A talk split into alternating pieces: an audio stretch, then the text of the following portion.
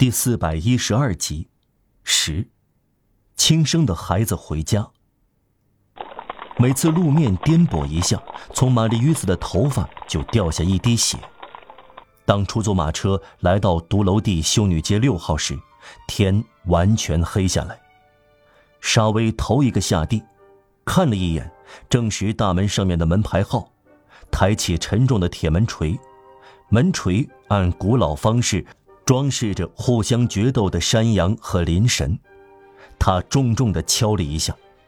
门打开一点，沙威把他推开。看门人露出半身，打着哈欠，睡眼惺忪，手里拿着一支蜡烛。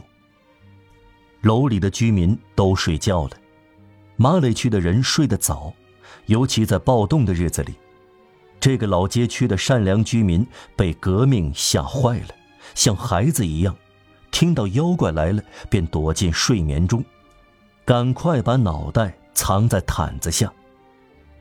让瓦尔让和车夫把玛丽·约瑟从马车里拖出来，让瓦尔让拖住腋窝，车夫抓住腿弯，让瓦尔让这样抬着他，一面把手伸到裂开大口子的衣服里，摸到胸脯，证实他的心脏还在跳动，心脏甚至跳得不那么微弱了，仿佛马车的颠簸促使生机恢复一点。沙威盘问看门人，用的是官方对叛乱者的那种声调。有人叫吉尔诺曼吗？是这儿，您找他有什么事儿？把他的外孙送回来了。他的外孙？看门人痴呆呆地说：“他死了。”让瓦尔让衣服又破又脏，走到沙威后面，向看门人摇摇头。而看门人有点厌恶地望着他。看门人不明白沙威的话，也不明白让瓦尔让的摇头。沙威继续说：“他参加了接垒战，现在人在这儿。”参加了接垒战，看门人叫起来：“他去送死，你去叫醒他的外祖父。”看门人动也不动，“快去啊！”沙威又说。他还加上一句：“明天这儿要办葬礼了。”在沙威看来，大街上通常发生的事要明确分类，这是初步的预测和监视，每种意外情况都要分档，可能发生的事以某种方式放在抽屉里，到时候根据情况拈来便是，数量各不相同。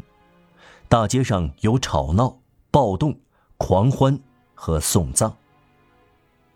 看门人只叫醒了巴斯克，巴斯克叫醒了尼克莱特，尼克莱特叫醒了吉尔诺曼姨妈。至于外祖父，则让他睡觉，认为他总是未卜先知。